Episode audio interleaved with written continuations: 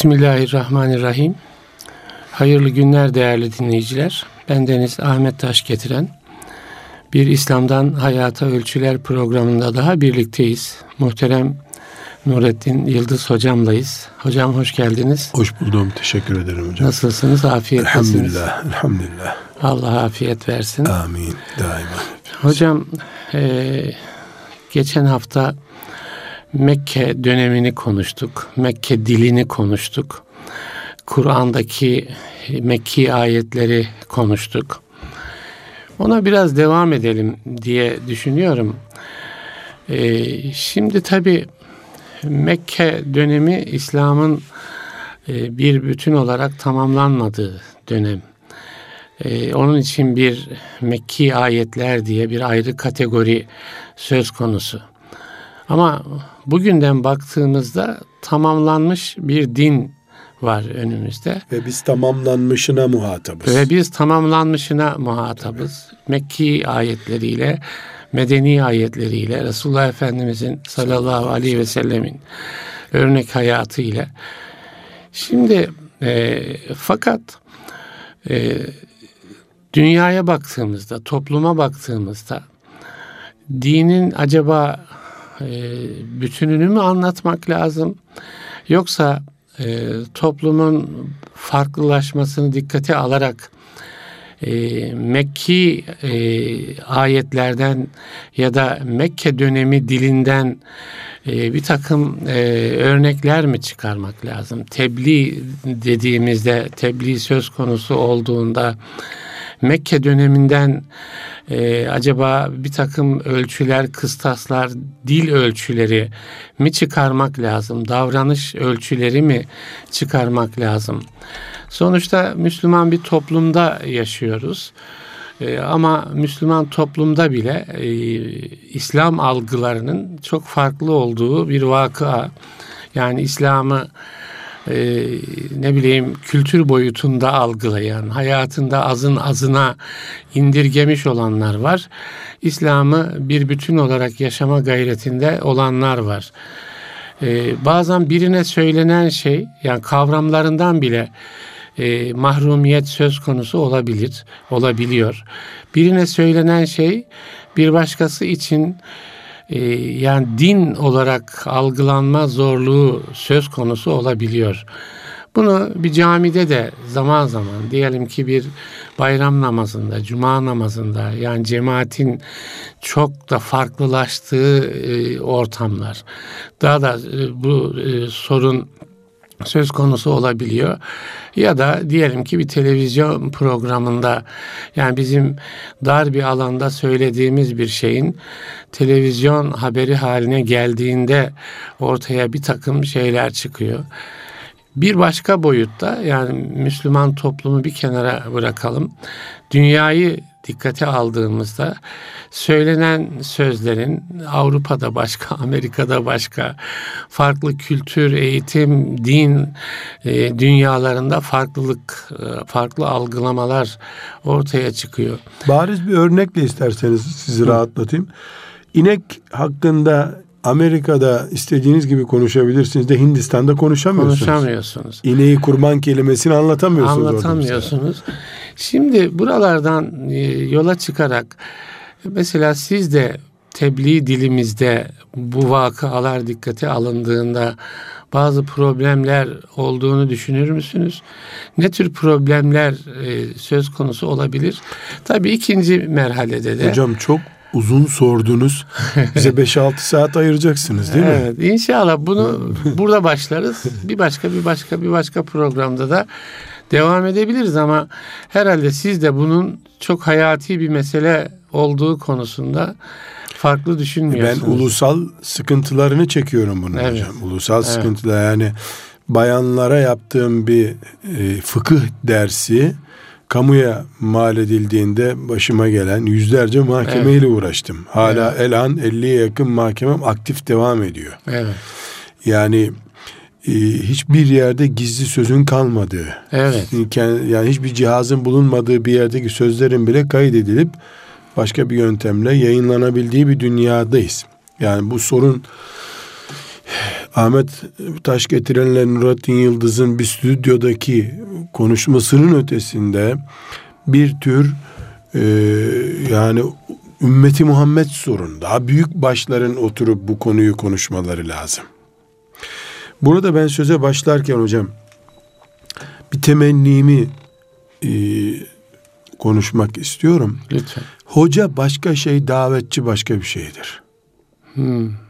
Bir insan namaz kıldırır, hoca efendidir. Fıkıh okutabilir, hoca efendidir. Çok iyi kelam ilmi bilir, hoca efendidir. Bütün tefsirleri ezber bilir, hoca efendidir. Mesela Ömer Nasuhi bilmenle boy ölçüşecek bir hoca efendi olabilir. Evet. Davetçilik bambaşka bir şey hocam. Hmm, evet. Allah'a davet bir sanattır.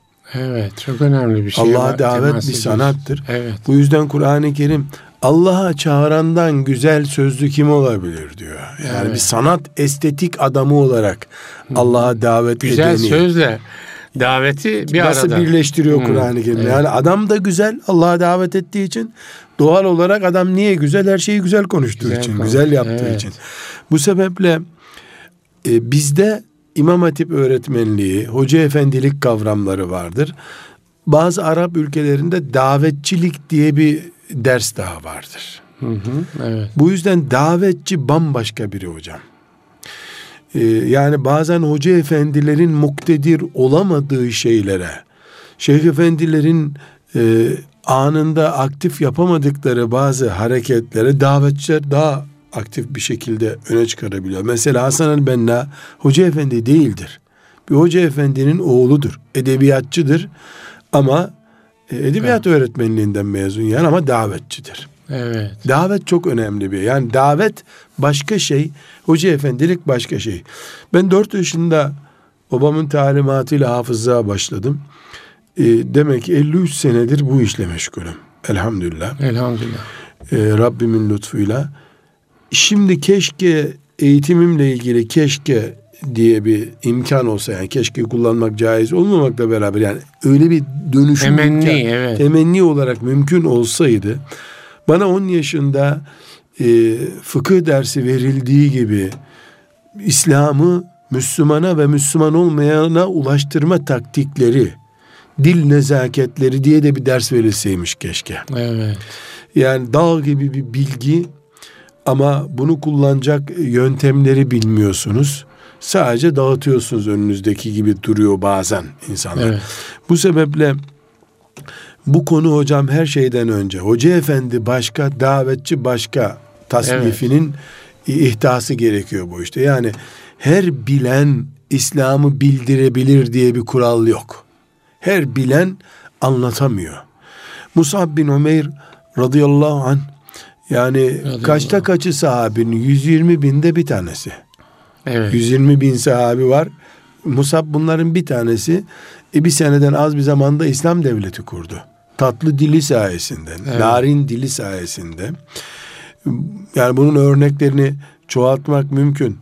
Bu sebeple bir siyasi örgüt veya bir terör örgütü veya benzeri bir oluşum yapmak için belki güzel konuşmak gerekmiyor. Hatta bir örgüt için sert konuşmak gerekiyor. Evet. Siyaset oluşumu için belki daha cam, cambaz gibi konuşmak gerekiyordur ama e, İslam'a davet için ve men ahsenu kavlen mimmen daa ilallah. Evet. Allah'a davet edenden daha güzel sözlü kimse olmamalı. Evet. Yani toplumun Türkiye şartları için söylüyorum en iyi Türkçesini biliyor olması lazım. evet. Sözcüğü en yüksek sözcükler seçmesi lazım. Bana göre bunun kaliteli örneği Necip Fazıl'dır Allah rahmet eylesin. Seçtiği kelimeler, evet, kullandığı uslubu. Yani gerçekten o bir davetçi olarak değil, şair olarak belki ama davetçinin örnek alacağı boyutu var. Yani kelime hazinesi bol, kaliteli seçim yapıyor. Şiir söylüyorsa şiir söylüyor. Nesir yazıyorsa zaten şiir gibi konuşuyor. Yani evet. bu önemli. Ee, burada en güzel sözü konuşacak, en muhakemesi yüksek olacak ve aynı İslam'ı farklı usluplarla anlatabilecek. Düğündeki konuşma tarzı ile cenazedeki konuşma tarzı değişik olacak. Camide cuma namazında konuşurken başka, sabah namazına gelenlere namazdan sonra yaptığı bir ders başka olacak. Cuma namazındaki karışık ortamı anlayabilecek ama İslam'ı eritmeden bozmadan yapacak. Zorluk burada zaten. Evet, evet. Yoksa pembe kağıda yazarsın, notlarını düğünde konuşursun. Evet. Mavi bir kağıda yazarsın, onu da cenazede konuşursun. Yani bu böyle e, görsellikle düzelecek bir şey değil. Yani karşısında anında renk oluyor. Mesela bir saatlik konuşmak için çıktığı bir salonda konunun anlaşılıp anlaşılmadığı ilk 10 dakikada belli oluyor zaten. 10 dakika sonra tarz değiştirecek. Konuyu başlığı bozmadan değiştirecek. Gözleri görecek değil Gözleri mi? görecek. Kulakların evet. ne algıladığını anlayacak. Evet. Bu tecrübeyle de oluşuyor. Hı hı. Ama her şeyden önce mikrofonların önüne çıkarılacak, kameraların önüne çıkarılacak İslam temsilcileri diye bir kadronun olması gerekiyor. Evet. Yani biz imam hatip derken mesela işte şimdi de hukukta okuyor İmam Hatip'le ayrı bir mesele de yani hoca efendi olacak. Sultanahmet Camii'ne, Kocatepe Camii'ne imam olacak diye onu hazırlıyoruz. Belki onların içinden üç tane çocuğu, beş tane çocuğu da mikrofonlar için hazırlamak lazım. Kameralar için hazırlamak lazım. Yani bu birinci noktamız. İkinci sorunuzdaki önemli nokta Üstad, Mekke döneminde farklılık vardı diyor. Bu farklılık İslam'da değildi şüphesiz. Yani evet. e, Müslüman ezilen kesim e, Müslümanlığın karşısındaki inatçı kadro da güçlü e, toprağın sahibi olan kesim gibi duruyordu. Onların karşısında Resulullah sallallahu aleyhi ve sellem Efendimizin bir siyaseti oldu. Allah'ın emriyle şüphesiz yani Peygamber Efendimiz kendi kendine bir şey yapacak hali yoktu. allah Teala'nın talimatıyla, emriyle oldu. Burada Efendimiz sallallahu aleyhi ve sellemin tebliğ siyaseti de olur yani o, şimdi siyasetin hani yıpratılmış şeyiyle anlaşılmasın diye. E, şüphe siyaset evet. işletme sanatı demek. Evet, evet. Toplumu işletmeye bir siyaset diyoruz. Ekonomi siyaseti diye bir siyaset var. E siz burada radyonun işletişliğinde bir siyaset yapıyorsun. Yani siyaset bir işletme evet, evet. E, tarzı manasında geliyor. Şimdi burada Efendimiz sallallahu aleyhi ve sellem mesela e, yani uyuyan yılanı uyandırmama politikaları güttü. E, mesela ekonomik zafiyetlerini bilerek e, yol aldı. İnsan azlığını dikkat ederek kararlar verdi. Müminlerin azlığını evet. Yani Mekke dönemini evet. böyle başlıklar altında inceleyecek olsak bu farklılıklar ortaya çıkıyor. Şimdi biz döndük 1400 küsür sene sonra 1445 sene oluyor bu olaylar. Evet. 1445 sene sonra biz Mekke dönemine mi geldik? Hı hı. Eğer Mekke dönemine geldiysek çok büyük bir itiraf bu. İslam'ı başlangıç noktasına geri çevirdik kendi ellerimizle demek. Bunu itiraf da çok ağır Ahmet abi. Evet. Çok ağır yani. Döndük e, gene e, İslam'ın ilk gün Bilalli günlerine geldik. Hı hı. Burada bir başka çelişki var. İslam'ın Bilalli günlerine geldiysek Müslümanların lüks arabaları, plazaları nasıl oluyor? Hı hı. Müslümanlar bu teknik donanıma nasıl sahip oluyorlar?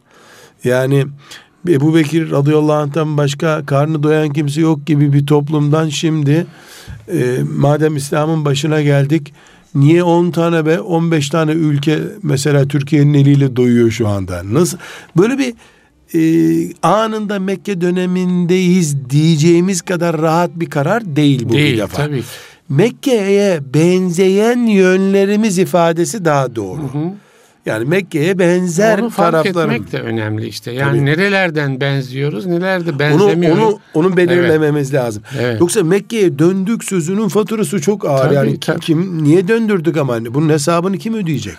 Hayır yani Müslümanların diyelim ki güç sahibi olduğu bir zamanı da yaşıyoruz. Değil mi? Yani yani tek gücün evet, Müslüman evet, olduğu gibi evet. bir görüntü de var. Yani evet. ekonomide Mekke dönemi değiliz. Değiliz. Kalabalık sayısından değiliz e, birikim açısından değiliz. Yani çok büyük bir birikimi var Müslümanların. Projelendirme, ileri geri iş yapma açısından değiliz. İbadet hürriyeti açısından da Mekke Değil. döneminde değiliz. Yani Değil. Efendimiz sallallahu aleyhi ve sellemin Kabe'nin etrafında namaz kılarken başına geleni hiç yani telaffuzda bile insan bazen canı sıkılıyor yani işkembeyi getirip evet. önümüze koyuyorlar. E, o günden Kur'a ile ancak 10 senede hacca gidilebildiği güne geldik hocam. Evet. Ve yıldızlı, beş yıldızlı otellerde hac yapılıyor. Mekke döneminin nesi var yani şimdi diyeceğiz. Hı, hı. Tek bir şeyi var. Müslümanlar sahipsiz. Efendimiz sallallahu aleyhi ve sellemin ismi var. Mekke'de o gün. Şimdi de Efendimiz sallallahu aleyhi ve sellemin ismi var.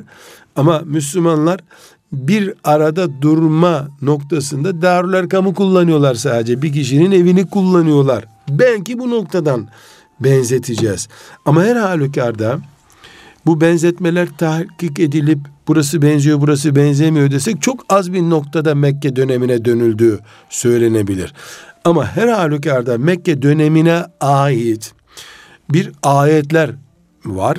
Resulullah sallallahu aleyhi ve sellem Efendimizin 13 e, yıllık e, siyaseti güttüğü yani gene siyaset demeyeyim de öyle anlaşılmasın. 13 yıllık uygulamaları var. Evet. Yani stratejisi var Efendimiz sallallahu aleyhi ve sellemin Allahu Teala'nın emriyle yaptığı. Bunlar bizim için bugün bir anlam ifade ediyor mu? Daralmış Müslümanlar olarak. Yani belki Arakan'daki Müslümanlar için benzeşiyor bu. Hı hı. Olabilir yani. Onlar için büyük oranda benzeşiyor ama genel olarak e, dünya Müslümanları toplamında benzeşmiyoruz Mekke dönemiyle. Çünkü Müslümanların bir bölümü dünyanın en büyük zenginleri. Evet. Dünyanın en büyük madenlerine sahip Müslümanlar. Yani Batan Avrupa şirketleri Körfez ülkelerinden bir, birine sığınıyor. Yani bu dönemde yüzde yüz Mekke intibakı sağlamamız mümkün değil.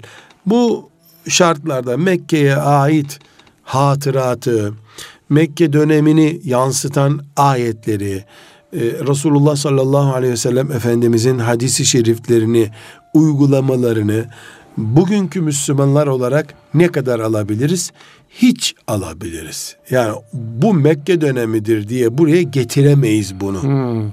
Peki bu kesin bir kural ama bu e, Mekke dönemindeki 10 yıllık birikim yok mu kabul edilecek? O da hayır. Asla. Bunun formülü şudur. Resulullah sallallahu aleyhi ve sellem Efendimiz Rafik-i Ala'ya yükseldiğinde yani Rabbine gidip de bizi dünyada dinimizle baş başa bıraktığında aleyhissalatü vesselam Efendimiz şeriatını tam olarak bıraktı. Ne Mekke ne Medine ayrımı yapma ihtiyacı koymadı önümüze. Alimlerimizin ya da bu işi yani kotarabilecek kabiliyette insanlarımız diyeyim alim bazen karşılığını bulmamış oluyor bu işte. Onların Mekke dönemini inceleyeyim. Mek Medine dönemini inceleyeyim. Habeşistan'la Mekke arasındaki mesafeyi inceleyeyim de hicreti anlayayım demesine gerek yok. Neden? Şeriatı bir bütün olarak yani Efendimiz sallallahu aleyhi ve sellemin dinini bir bütün olarak incelediğimizde makasıt diye bir şey var. Makasıdü şeria deniyor buna. Ölçülerin maksatları, gayesi. Şeriatımızın Niye? Evet. şeriatımızın temel dinamikleri hmm. demek bu. Bu 23 yıllık İslam e, serüveni diyelim. 23 yıl Efendimiz sallallahu aleyhi ve sellem'in Mekke Medine'sinin bütününün tarzını anlama sanatı bu. Makas kelimesi. Dolayısıyla Mekke döneminden bakıp da Arakan'daki Müslüman ne yapsın demeye hacetimiz yok. Makası da bakıp Resulullah sallallahu aleyhi ve sellemin şeriatına baktığımızda Arakanlı Müslümanın ne yapacağı, daralan Müslümanın ne yapacağı, birleşemeyen Müslümanların ne yapacağı, siyasetini kaybetmiş Müslümanın ne yapacağı şeriatımın bütününde var zaten. Böyle bir eksikliği yok Müslümanın. Biz bunu eğer Mekke döneminden alalım. Mekke dönemini sadece örnek yani bir bütün makasıt mantığıyla değil de hı hı. E, bunu biz Mekke döneminden alacağız. Efendimizin hicret günlerinden alacağım. Bilal Habeşi'nin zor günlerinden alacağım dediğim zaman bir yapının, binanın mesela tuğlalarını Eskişehir'deki fabrikasına gidip orada inceleyeceğim anlamına geliyor bu. Hı hı. Tuğlayı inceleyene kadar yapıyı elden kaybediyorsun sen bu sefer. Halbuki şu anda benim şeriatımın genel görüntüsü yani dinimizin, İslam'ın genel görüntüsü o tuğlayı mevcut binanın içinde iken bile anlama imkanı veriyor bana. Gidip daha tuğla fabrikasını incelememe gerek yok bu hususta. Dolayısıyla Müslümanlar olarak biz e, Resulullah sallallahu aleyhi ve sellemin dininin bir ilmi halini öğreniyoruz. İki tarihini öğreniyoruz. Üç bu dinin bir makasıdı var. Hayat felsefesi var yani diyelim. Hayat felsefesi var. Mesela alkol haramdır. Bu haramdır sözü yani bitmiş bir cümle. Bunun bir ayrıntısı yok mu? Var ayrıntısı. Nedir o? Makasıda dönüyoruz. Diyor ki insan beynine zarar verdiği için bu. Beyni aktif olmaktan bir süreliğine de olsa uzak tuttuğu için azıyla çoğuyla bu sakıncalıdır diyor. Bu bir makasıt kültürü evet. işte. Oradan ne yapıyor alim? Dünyanın neresinde kıyamete kadar insan beynini rahatsız eden bir şey varsa ona alkol muamelesi yapıyor. Halbuki Efendimiz sallallahu aleyhi ve sellem alkol haramdır dedikten sonra bonzai de haramdır demedi mesela. Bonzai evet. yoktu o zaman. Evet. Bonzai yeri çıktı ama dinimin hayata bakış mantığı elimde ölçüler olarak bulunduğu için ben zorlanmıyorum. Ben rahatım. Efendimizin hayatına bakıyoruz.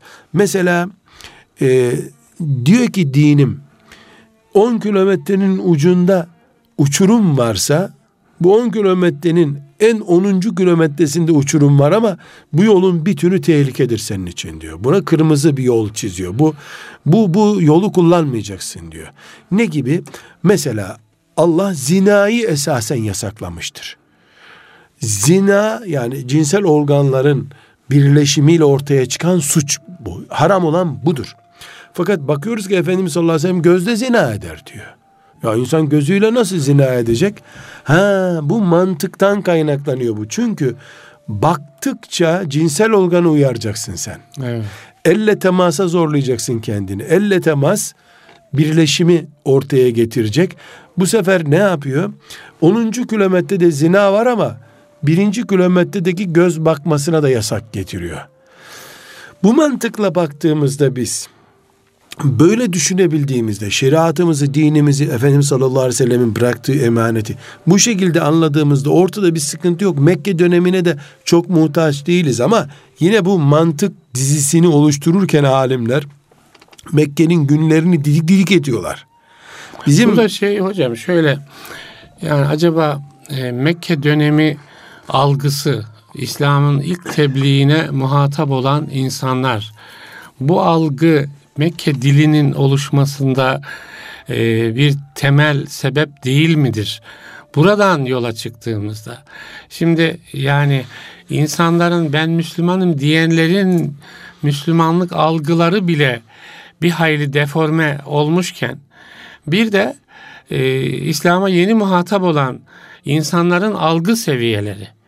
Bu algı seviyeleri itibariyle baktığımızda ben acaba Mekke dili yani yani bir takım örnekler üzerinde durabiliriz. Siz cumayı şey yaptınız, bayram namazını ki cumaya da gelenler, bayram namazına da gelenler ıı, mümin o noktaya insanlar. geleceğim ben ha. hocam. Bir üçüncü nokta olarak Peki, onu ele alacağım. Siz buyurun. Siz buyurun. Yani bu bir de diyelim ki Türkiye yani e, bir medyada bir konu tartışıldığında insanların kafası allak bullak olabiliyor. Niye? Altyapı yok.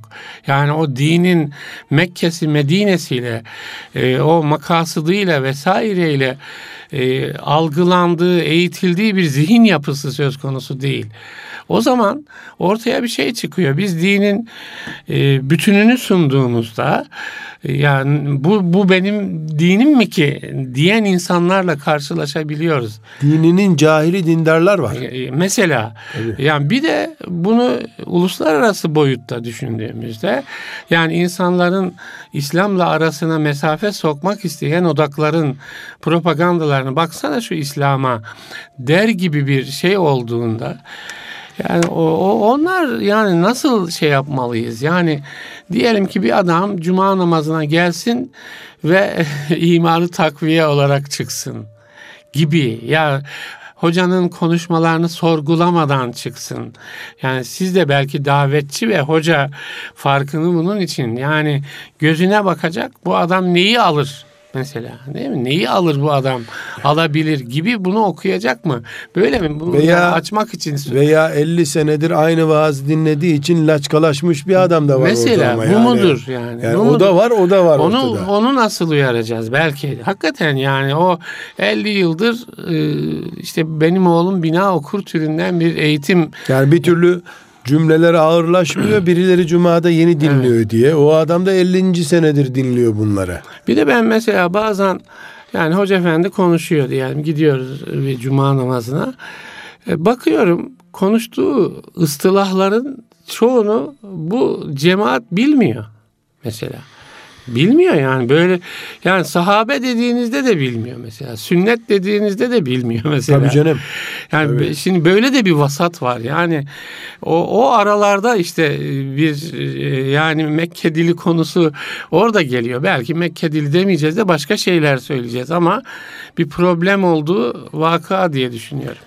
Ee, burada hocam ne kadar yerinde bir benzetme olur bilmiyorum ama hep ben bunu ses teli ameliyatıyla özleştiriyorum. Yani insanda ses telleri var boğazında. Evet. İncecik e, bakır kablodan daha inceymiş onlar. Yani normal böyle milimetrik şeyler. Bunlar işte oksitlendiğinde mi artık ne oluyorsa ameliyat ediliyormuş. Fakat e, bu ameliyatı yapan doktorlar yani e, seni tamamen kaybedebilirsin. Kabul ediyorsan gir ameliyata diyorlar. Ben öyle bir şey yaşadım hocam. Siz İslam yani... Enstitüsü yıllarında Guatr ameliyatı oldum. Ameliyattan sonra yani şöyle sizinle benim aramda işte kaç santim var bir metre yok. E, siz benim sesimi duymuyordunuz. Bu kadar gitti sesim. Yani öyle bir şey yaşadım. Geçici yani. olmuş. Geçici canım. oldu sonra toparlandı. Ama yani. bu kökten kaybolabiliyor. Gidebilme riski var tabii. E, bunu bir doktora sordum. Neden bu teknoloji gelişti mi gelişmedi? Dedi ki ya ne kadar gelişirse gelişsin dedi ya parmak kadar bir yerde dedi ip incecik bir kabloyla oynuyorsun dedi. Aynen doğru. Yani bu bunu dedi maharetle de ilgisi yok dedi. Allah kurtarırsa kurtarıyordu. e, olmasa da olmuyor. Mesela sizinki Guatır'dan altta bir yerde gene. Bu bizzat otellerle Tabii, uğraşıyorlarmış. İşte paraziti var sesinin filan vesaire. Mesela doktor anlatmıştı. Hastasına demiş ki benimle konuşuyorsun demiş bunu da kaybedebilirsin bir gün demiş. Devamını anlatacaktım kalktı gitti adam dedi dinlemedi. Evet. Yani e, dini anlatmak e, belli açılardan böyle bir risk taşımaya başladı. Neden? Evet. Bir, biz yüzde yüz Müslüman bir toplumda yaşıyoruz diye bir kanaat var bizde. Yüzde yüz Müslüman toplum kelimesi gitgide düşüyor aşağıya doğru. Yani biz talebeyken yüzde doksan dokuz Müslümandık diye bir cümleler duyardık. E şimdi bu rakamın yüzde yetmişlere doğru düştüğü söyleniyor. E, deizmde, ateizmde yavaş yavaş e, yükseliyor. İnşallah yavaş yavaş yani kelimesi yersiz Allah olmamıştır maazallah. E, karşımızdaki insanlar yani Müslüman mı değil mi bir sorun var. Mesela cenaze namazlarında akrabası olduğu için geliyor. Abdestsiz de durabiliyor orada oradaki konuşma o kadar zor bir şey ki. Evet. Ölümü anlatıyorsun. Lan nereden öldü bu adam da başımıza bela oldu. Ya, işimizi gücümüzü bıraktık diyorsun. Güneşin altında 20 dakika konuşuyor oradaki kişi. Çoğu cümleleri kendi de bilmiyor. Nakart tekrar ediyor onları böyle. Ee, yani şunu bir örnek vereyim. Geçenlerde bir camide caminin içinde cenaze kılmak zorunda kaldık. Ee, dışarısı şartları müsait olmadı. Ee, hoca namazdan sonra dedi ki e, işte tezkiye denen yapılacak. E, hadis meşhurdur dedi. Kefa bil mevti vaizan. Ölüm öğüt olarak yeter dedi. Hocam 15 dakika orada ayaküstü konuştu. Ondan sonra ben de mırıldandım yanında duruyorum. Hani ölüm yeterdi dedim vaiz olarak. Ya sen ne uzatıyorsun bu işi? Neyse salavat getirdi bitti milleti kurtardım orada. Konuştuğun anlaşılmıyor. Zaten o ölünün yakınları kederli söz dinleyemiyorlar. Evet. Öbürleri işte akraba bağından dolayı gelmiş, çelenk getirmeye gelmiş. Yani orada konuşmak kadar zor bir şey yok. Konuşmasan ya o iki kelime söyleyelim bu insanlara ihtiyacı da var ortada. Evet. evet. Ben mesela 5 6 sene oldu hiçbir düğüne gitmiyorum. Çünkü gidince zorla konuşturuyorlar. Evet. İlla hoca konuşuyor. Çocukları susturamıyorlar. Kadınlar ayrı bir yerde olduğu için onlar dinleyemiyor, konuşuyorlar. E Kur'an okunurken de susulmuyor. Orada ben ne konuşacağım gitmiyorum düğünlere böylece evet. rahat ediyorum. Bir hafta sonra iki hafta sonra Tebrik dua ediyorsun. etmeye gidiyorum. Vazifemi gene yapıyorum. Cuma namazında mesela e, ben çok iyi biliyorum bu halkı deme durumunda değilim ama insanlarla da iç içeyim. Az çok tanıyorum. Abdest dinin bulunup bulunmadığını yani almıştır ama nasıl abdest aldığını tahareti açısından eksiklerinin sorunu olan bir cemaat var önünüzde. Kelam konularını, fıkıh konularını, tefsir konularını bilmeyen insanlar var. Oradaki her konuşmayı kafasındaki siyasi düşünceden dolayı filanca grubun temsilcisi bu adam diyen var. Etiketleyen evet. En sakallısı böyle kıyafeti İslami olan da bu modern diyanetçi biri diye dinlemiyor. O zaten dinlemiyor seni. Yani duvara konuşsa insan biraz daha rahat konuşur herhalde. Evet. Yani duvara ayarlarsın, dinliyor beni zannedersin. E, Cuma namazında sussan emri bin maruf nasıl yapacaksın? İnsanlara nasıl öğreteceksin? Ya Cuma hutbesini dinlemek için insanlar duvara yaslanıyorlar hocam. Yani biraz kestirmek için. Evet. E, biraz kestireyim diye. Bu ortamlarda konuşmak gerçekten mücahitlik yani. Evet. Neden? Şimdi suya sabuna dokunmadan diyorlar ya. Evet. E şeriatı da incitmeden ama. Evet. Bir de o tarafımız var bizim. Yani insanlar üzülecek, kırılacak diye alkol haramdır demeyeceğiz mi? Evet. Dini değiştirmeden. Yani ana haramları değiştirme. Burada bir denge şöyle kurabiliriz. Bir, iman esasları Resulullah sallallahu aleyhi ve sellemin ashabına öğrettiği kadarıyla kim çatlarsa çatlasın. Kim Tabii. geberirse ölürse ne olursa olsun anlatılacak. Meleklere iman vesaire. Ama Azrail midir ölüm meleğinin adı başka bir şey midir tartışmasına bu toplumda girmek israf. Vakit israfı ve zayiat. iman esasları dediğiniz şey ya mesela Mekke dönemi şey dersek yani, o işte Mekke dönemine oturuyor. Evet, evet. Allah, ahiret günü, melek, kader, bir temel gibi değil mi? Bir insanın yani, Müslüman olan bir insanın temeli. Bunların da ayrıntılarına girmemek şartıyla. Evet.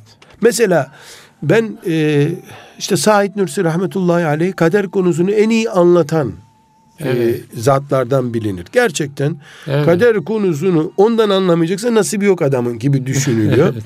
Bana İstanbul Üniversitesi'nde bir öğretim üyesi e, kader konusunda soru sormaya geldi. Dedim ki siz çok şey biliyorsunuz dedim. Dedi ben kadere inanıyordum dedi. Çünkü sorusundan böyle bir 10 dakika sorusu çıktı ki benim bile aklıma gelmeyen şeyleri soruyor. Ben dedi kadere inanıyordum dedi. Said Nursi okuduktan sonra dedi kaybetti o inancımı dedi. Allah Niye Allah. dedim? Yani aslında o dedi cevap veriyorum derken bende sorular oluşturdu dedi. Evet. Bu görülüyor ki yani bu tabii çok şey bir örnek. Uç uçtan Uç, hoca bir evet. örnek ama sen ne kadar ikna edici olursan ol bu bir mantık oyunuyla sen ikna ediyorsun zaten. Evet. Öbür mantık bunu reddedebiliyor. Evet. Reddedebiliyor. Dolayısıyla bunu medreselerde tartışılabilecek bir konuyu talebeye ta lisans, yüksek lisans düzeyinde anlatılacak bir konuyu televizyonda ki televizyondan hiç farklı değil cuma namazı, bayram namazı orada konuşmanın bir manası yok. Ama insanlar mesela meleklerin varlığına, Cebrail aleyhisselamın vahiy getirdiğine imanı benden duymazlarsa, vahiy ve Cebrail kelimesini kıyamet günü ben dirilemem ki hoca olarak o zaman. Evet. Yani Efendimiz de bu garipliği yaşadı. Tabii tabii. Yani Efendimiz'i de anlamakta zorluk tabii, çekti doğru. ve kıyamete kadar bu böyle devam edecek. Evet. Biz insanların yani fitnesine sebep olmayacağız. Ayrıntılara girerek. Mesela vahiy gelirken Efendimiz sallallahu aleyhi ve sellem tok karnına mı vahiy alıyordu? Yemeklerden önce mi vahiylerden yemekten sonra mı? Yani böyle şeylere girmek yanlış. İki, haramları ve helalleri e, anlatırken tasavvufun ince ayarlarına göre değil, fıkhın ayarlarına göre anlatmak lazım. Fıkhı da temel nurul izah dediğimiz yani İslam ilmi hali düzeyinde, İbn Abidin düzeyinde değil. Evet. O İbni Abidin hoca efendilere bizim evde ders verir misin diye on kadın on erkek birleşip bir yerde fıkıh öğrenmek istiyorlarsa onlara on ciltlik fıkıh dersi verelim. Yani tasavvufun bir ayarı var. ne diyor o kılı kırk yarma hani deniyor Evet, ya. evet. Kılı kırk yarma. Kılı kırk yarma düzeyinde bir toplumumuz yok bizim. Buna teslim olacak bir anlayış da yok. O zaman haramlar ve helaller diye bir ayrıntı yapmak zorundayız. Mesela bayanların tesettürü açısından ısrarla senin korunmuşluğun önemlidir dememiz lazım bizim. Pardüse mi giydin? Çarşaf mı giydin? Abaye mi giydin? Yorgan mı aldın üstüne? Varil mi geçtin kafandan aşağı? Ne yaparsan yap artık. Yani İslam'ın renk derdi yok. Siyah tercihi var ama derdi yok. Yani siyah olmayana açıksın demiyor dinimiz. Evet. Dolayısıyla tesettürü erkeğin gözünden korun. Ne yaparsan yap. Mantığıyla anlatıyoruz. Bu temel yapısı Evet, bunun. evet. Ama biri diyecek ki ben açılmak istiyorum. İslam niye bunu emrediyor? Ya gavur her dönemde bulunacak. Evet. Yani biz evet. kendimizi yani ana ölçüyü e, devre dışı bırakmak gibi bir lüks yok yani. Yani- Böyle bir şey yok. bizim yani insanları memnun etmemiz bir hastalık çeşidi olur. Bu bir kompleks Evet, olur. doğru. Allah memnun etmedi ki insanları. Yani Evet. İnsanlar tamam ya Rabbi yeter bu kadar diyen biri oldu mu tarih boyunca peygamberlerden başka? Yani kimse Allah'tan da memnun olmuyor. Evet. Yani la zalumun keffar. Büyük bir nankör e, geni var insanda. Nankörlük geni var. E, dolayısıyla biz insanları memnun etme değil ama çocuğa Ama şöyle bir şey mesela bu tesettür konusunda hocam. E, yani e, bir e, terzi gibi şunu da giyme, şunu da giy, şöyle de yapma. Bu tarz şeyler de çok tartışılıyor çünkü. Onu, Bunlar işte tasavvuf ayarı gibi ayarlar Evet, hocam. Yani bu evet. ileri derecede olmalı. Mesela anneler, babalar namaz eğitiminde teheccüden mi başlamaları lazım? Yoksa çocuğun en böyle rahatsız olmayacağı En öğle kolay namazı. kılacağı. En kolay kılacağı namazdan başlamak lazım. Yani Efendimiz sallallahu aleyhi ve sellem Muaz'ı e, veya başka bir sahabeyi zekat toplamak için gönderdiğinde çok enteresan bir uyarısı var hocam. İnsanların can damarına dokunmayın diyor. Evet. Çünkü sen 40, ilk 40 koyundan bir tane mi alacaksın? Ya cılız bir koyun da alsan din bunu kabul ediyor. Damızlık koçunu da alsan hakkın senin. Devlet memurusun çünkü. Adamın damızlık Yani koçunu acı, alın. acıtacak şey yapma. Yani- zekatı uygulayacağım Peygamber diye. seni göndermiş aleyhissalatü vesselam. Bir koyun istiyor senden. Adam mutlulukla verir bir tane sıradan. Evet. Ama adamın damızlık koçunu aldın mı gözü orada kalacak. Aman dikkat İçi, edin. içi gidecek adam. Dikkat edin buyuruyor efendim. Diniyle damızlık şey arasında gidip gelecek adam. Yani niye zorluyorsunuz? Evet, Emin evet. hocamdan tatlı bir hatıram var. allah Evet, Teala lütfen. ömrüne bereket versin. Bir gün Şifa-i Şerif dersi yapıyorum. Ee, 1992'de. Ee, bir grup arkadaş duymuşlar kitabı. Bunu okuyalım dediler. Çok iyi olur. Ben de okuyalım dedim. Şifa-i Şerif zor. Fakat hafızlık talebelerim var. Arapça talebelerim var. Akşamları yurtlara gidiyorum. Bir baktım benim gece 4 ile 6 arası boş. Başka hiç sıfır vaktim var. Allah Sıfır ama. Evet. Ve Yemeklerden kısarak dersler yapıyorum zaten. Biraz da gençlik vardı. Dedim arkadaşlar 4 ile 6 arası bir tercih yapın. Dediler tamam o saatte olsun. Ee, namaza göre ayarlarız kendimizi dediler ve derslere başladık. Şifa-i Şerif'i tanıttım. Yani çok güzel de böyle gözyaşıyla oturdu. Çok bereketli bir kitap Şifa-i evet, Şerif. evet. O günlerde böyle haftası dolmamıştı dersinin. Buhari dersine gidiyorum Emin hocamla. Ee, böyle biraz kestirdim derste herhalde. Sabah namazından sonra. Tahammül. Nur- Nurattin dedi sen ne yapıyorsun dedi. Eyvah. Çocuk mu salladın dedi. Yok hocam dedim. Niye uyuyorsun dersimde dedi. Fatih Camii'nde. Ya dedim hocam benim e, dört buçukta şifa dersim vardı dedim. Nasıl dört buçukta dedi. Dedim işte iki saat önce. Evet. Dedi nerede yapıyorsun? Dedim camide yapıyorum dedim. Kime yapıyorsun dedi ya. İnsanlara dedim. Sen dedi hadis okumadın mı dedi. İyyâkum ve kerâim envâlim. İnsanların can damarlarına dokunmayın. Diyor Efendimiz sallallahu aleyhi ve sellem. Oğlum uykudan tatlı neyi var insanın dedi. Sen o dersi 10 gün devam ettiremezsin. Sen kendin bırak bari dedi de ağalık sende olsun dedi. Derken tabii ben hocam yaşlı onun için kaldıramıyor diye düşündüm. Hocam 8 gün devam edebildi o ders. Evet. 20 kişiyle başlamıştık. Belki de daha fazlaydı tam hatırlamıyorum. O büyük büyük iddialı adamlar geliriz filan tek tek döküldüler. 9. derste 2 kişi kaldık. 10. derste ben de gitmedim zaten daha. Yani evet. burada neyi gösteriyoruz? İnsanın uykusuyla da savaşmak gerekmiyor. Mesela bayanlara e, yani tesettür yapın ama istediğiniz kadar da iç dekorunuzu kullanın. Eşinize karşı kullanın. Genç kızsan evde abinden daha yakışıklı ol. Yani e, ziynetini yabancı erkeğe göstermeyi yasaklıyor Allah. İyi bir e, Ebu Zer radıyallahu anh mantıklı biriysen, Hatice anamız gibi biriysen evde de zaten ziynet takmazsın ama bu ileri ayarları İslam. Evet. Bir başka nokta üstadım. Gazali'yi ne kadar sevdiğimi burada örneklerde hep evet, görüyorsun. Ben Gazali düşkünü biriyim. İhya'yı konuştuk burada. Yani İhya mesela yakında Eyyuhel Veled dersi yapıyorum bir grup hanımefendiye. Hmm, güzel. Geliyorlar. Onlara ders yapıyorum. Yani Gazali'yi çok seviyorum. Ama İslam'ın Gazali üzerinden anlatılması yanlış bir yoldur.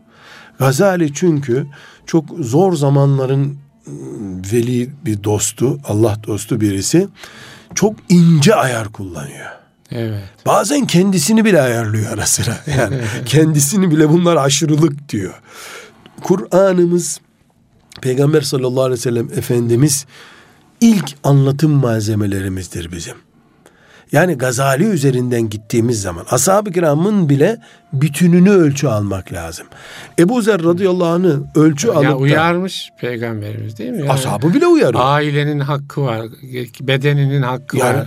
E, tabii Abdullah evet. İbni Amr İbni As'a yaptığı uyarı o. Ne evet. yapıyorsun sen demiş. Mesela insanlara biz ashab-ı kiramdan bir kişiyi örnek alalım. Hazreti Osman sabaha kadar Kur'an-ı Kerim'i hatmedermiş. Ya Osman olup sen birden gözlerini kaybedip kendini arşta yükselmiş biri bulursun. iki dakikada da Kur'an'ı hatmedersin. Yani o Kur'an'ı bir gecede hatmetmek de Osman olmayı gerektiriyor ya. Evet. Bunu hayatında bir defa ya yapar insan yapmaz. Ondan sonra altı ay dinlenir zaten yani. Bizim işimiz değil bu işler. Ya sen Fatiha suresini düzgün oku. Ayet-el Kürsü'yü evden çıkarken oku diyerek başlamak lazım. Yani evet.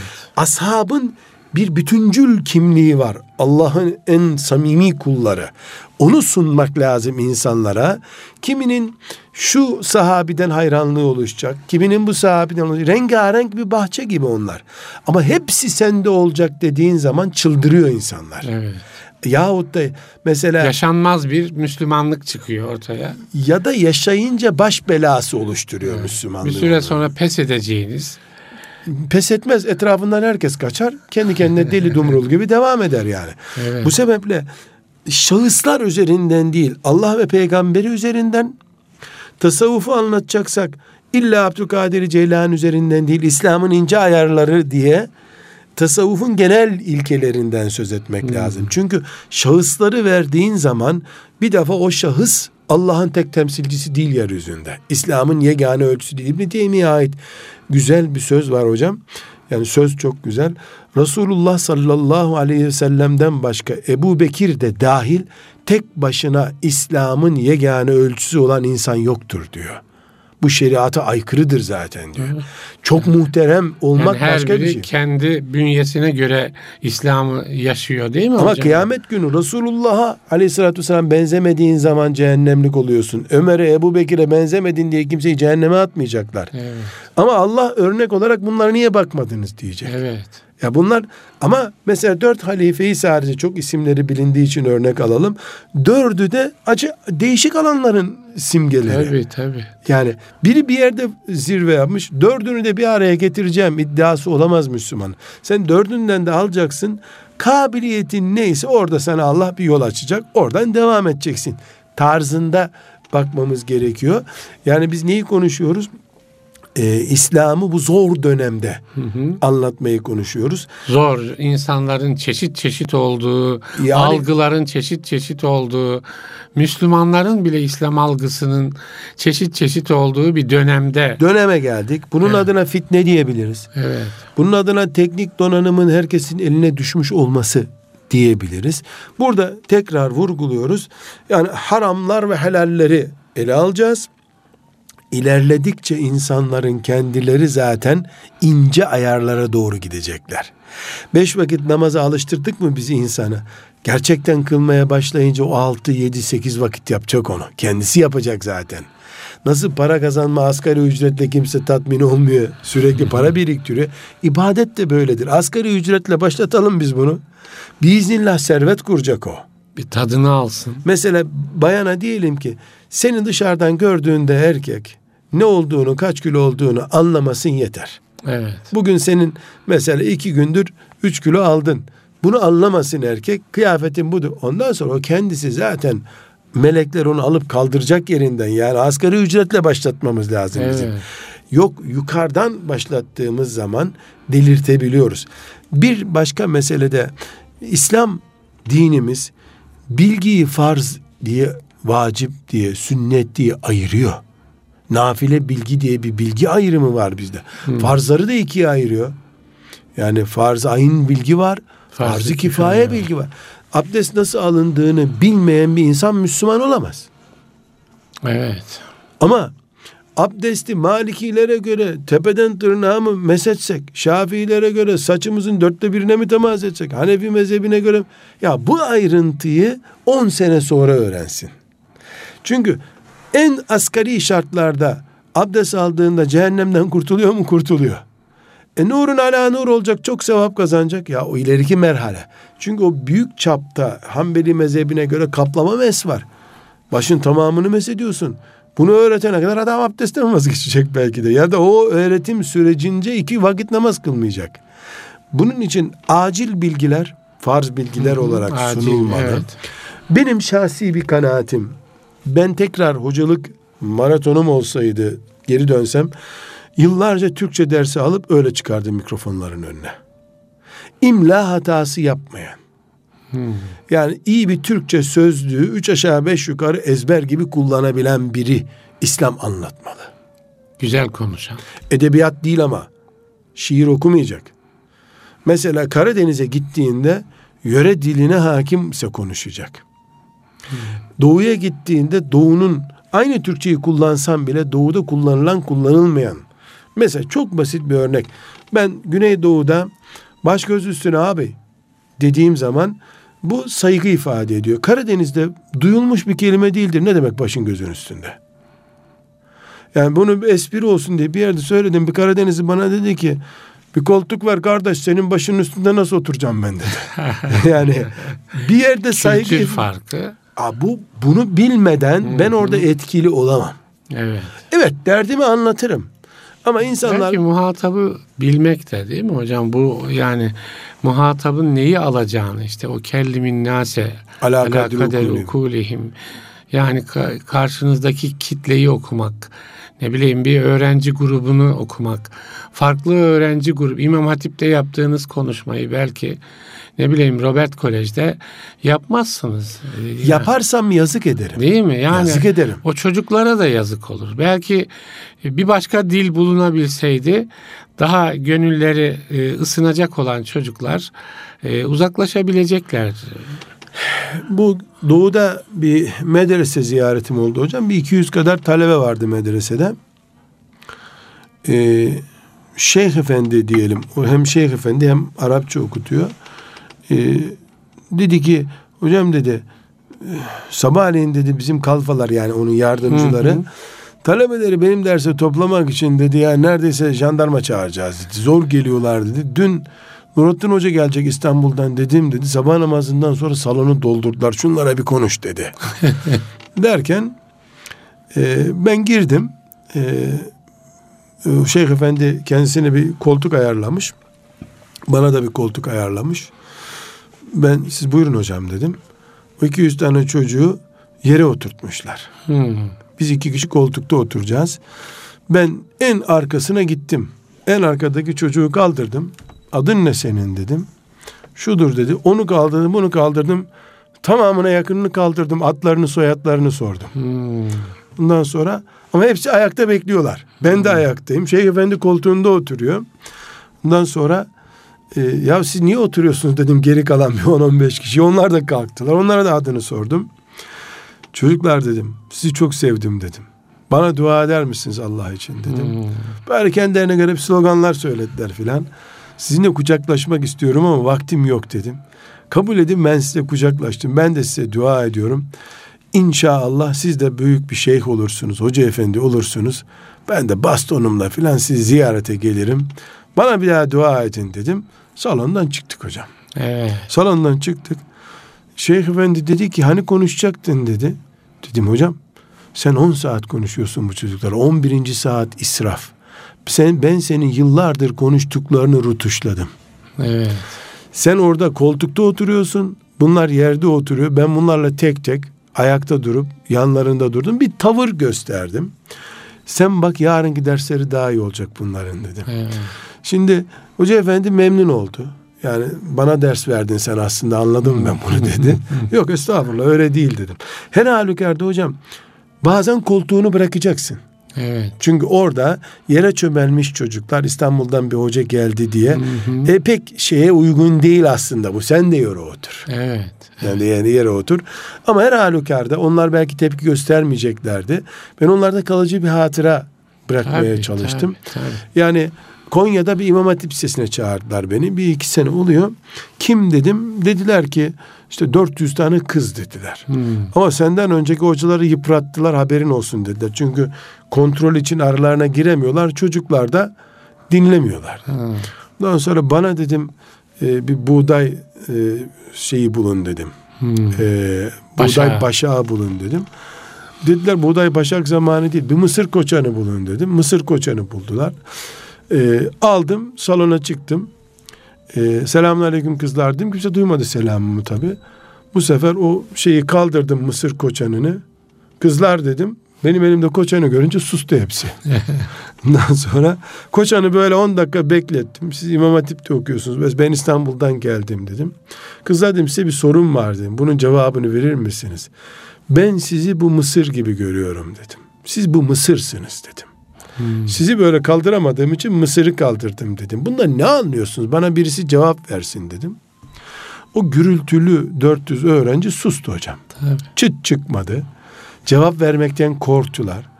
Ben bir iki izahat yaptım. Toplam 13 dakika durdum o salonda. Evet.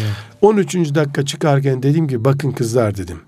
Nasıl dünyadaki bütün mısır stokları bu mısırdan bir tanesinin uzantısıdır hep. Siz de insanlığın uzantısısınız dedim. Siz bin sene sonra bu mısır gibi kaldırılacaksınız. Ona göre fareye mi yem olursunuz? Ambara mı kaldırılırsınız? Siz karar verin. Hadi Allah'a emanet olun dedim. Geldim. Evet. Şimdi müdürü erkekti oranın. Hocam dedi biraz çok edebiyat oldu dedi. Başka yapacak bir şey bırakmamışsınız hocam dedim. Çocuk İstanbul'dan gelmiş bir hocayı dinleyemiyor. Salonu sen ayarlayamamışsın. Salon havasız. Bunu ayarlayamam. Önceki hocaların niye dinlenmediğini tahlil etmemişin. Beni bir kaosun içine koydun. En azından yarısının bir sene sonra anlayacağı bir mesaj vermem lazımdı benim. Dedim çıktı. Evet. Yani hoca dediğimiz hocam çok iyi bir Türkçe ile Diyarbakır'da konuşuyorsa çok iyi Kürtçe ile Yemen'de konuşuyorsa çok iyi Arapça ile çıkmalı. İmla hatası yapmamalı. Ya İngiltere'de konuşuyorsa. İstiyorsa çok iyi İngilizce ile evet. konuşmalı. Seçtiği konular acil tedavi konuları olmalı. İslam'ın farzlarını Efendimizin Mekke'de anlattığı şeyleri konuşsak bize beş senelik bir müfredat lazım hocam. Evet. Yani İslam'ın ayrıntılarına girmeye gerek yok. Vakit yok. Yani Hanbeli mezhebi mi daha uygun bir mezheptir? Şafii mezhebi mi daha uygun bir mezheptir? Bunları konuşmak caiz bile değil. Bu ayrıntıya mecalimiz de yok zaten bizim. Evet. Hocam teşekkür ederiz. Süremizin sonuna geldik. Dediğiniz başta bu işleri beş saat konuşmak lazım. Konuşulacak inşallah ama bazı kapılar açmaya çalıştık. Allah razı olsun. Çok teşekkür ediyoruz. Amin, Değerli dinleyiciler, İslam'dan Hayata Ölçüler programında ben Deniz Ahmet Taş getiren Nurettin Yıldız hocamla birlikteydik. Bugünün tebliğini konuştuk bir manada. Bugünün tebliğini daha da konuşulacak.